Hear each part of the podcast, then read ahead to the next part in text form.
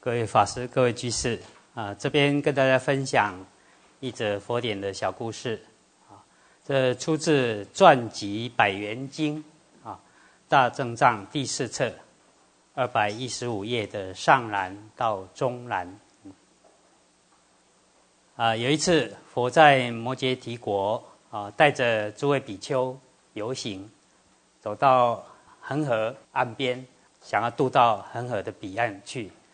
那有船师在河边，啊，佛就告诉船师说：“啊，你为我把这些比丘僧载到对岸去。”啊，那船师就回答说：“先给钱啊，啊，如果不给钱免谈。”啊，佛就告诉这位船师说：“你是船师，我也是船师，哎，你这船师呢，只不过是载着众生渡过。”世间的河流到彼岸，但是呢，我是渡三界的众生，凡夫众生渡过生死大海，到涅槃的彼岸。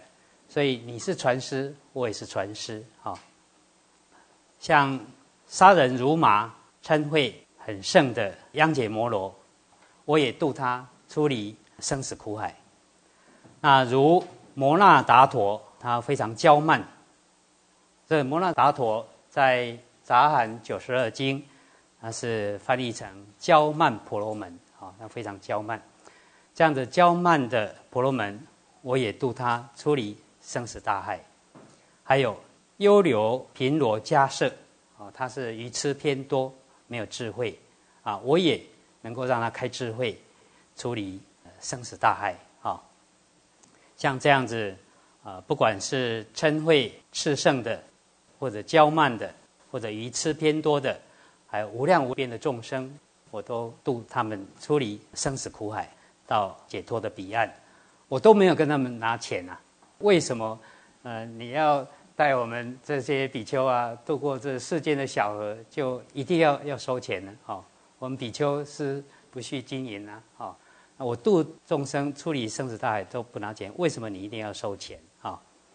世尊还为他说很多的法，但是呢，他就看在钱的份上啊，呃，心非常坚硬啊，不渡就是不渡。哎，这时候下游啊，有其他的传师一听到佛的开示，非常欢喜啊，那就前来跟佛说：“哎，佛陀，佛陀，他不在你啊，我们很乐意，请你们搭我的船好了啊。”佛陀也答应。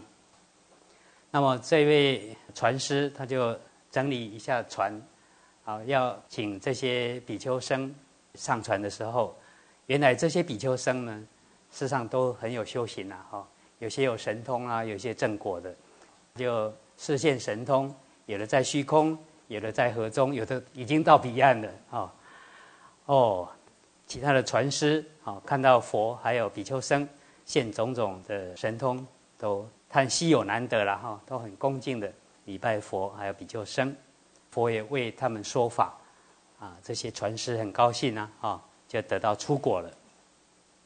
那么之前的死要钱的这位传师啊，看到这种情形，哎呀，这佛陀跟这些比丘僧更不需要我来载他们啊，哦，事实上他是给我种福田的机会啊，啊，我竟然这样子空空度过。就是没有好好把握住啊，哈，那就非常惭愧，就啊，对佛陀比丘僧呢，呃，虔诚的顶礼忏悔啊，啊，希望能够供养佛，还有供养僧丰盛的五斋啊，来谢罪，嗯，佛也答应了，结果就迎请佛还有比丘僧到他家，他就准备了很丰盛的饮食啊，亲自供养，那供养完以后，拿一个。小床座，请佛说法。那佛为他说法以后，这位传师他就发愿，愿此供养善根功德啊，供养佛还有比丘生的功德，使我来世得成正觉，啊，也让我广度众生，如佛无异啊，像佛这样没有两样。啊，他发这个愿。佛陀很欢喜啊，呃，就放光啊，光绕山匝，还从顶而入，露出微笑啊。那阿难就请问佛啊，说：“呃，世尊为什么微笑呢？应当有什么因缘才会微笑嘛？啊，不会无缘无故微笑啊。”佛就告诉阿难啊：“你看到这位传师，他这样子忏悔自责啊，而且设在供养了吗？”啊，他说：“呃，是的，我们已经看到了。”佛就跟阿难说：“这位传师，他以忏悔还有供养的功德，未来世。”经过十三劫，不会堕三恶道，他会常在天上人中享乐，而最后生可以成就必之佛，成就独觉哈。虽然他的发愿如佛无异了，但是，呃，最后他是成就必之佛哈。他的德号叫做度生死海，啊，佛勉励他度众生处理生死海，所以他必之佛的德号呢叫度生死海啊。啊，必之佛，他虽然没有像佛这样子大转法轮，但是他视现神通，也度了不少众生。佛因为这个因缘而微笑啊，比丘们听我所说，欢喜奉行。好，我们大家一起共勉。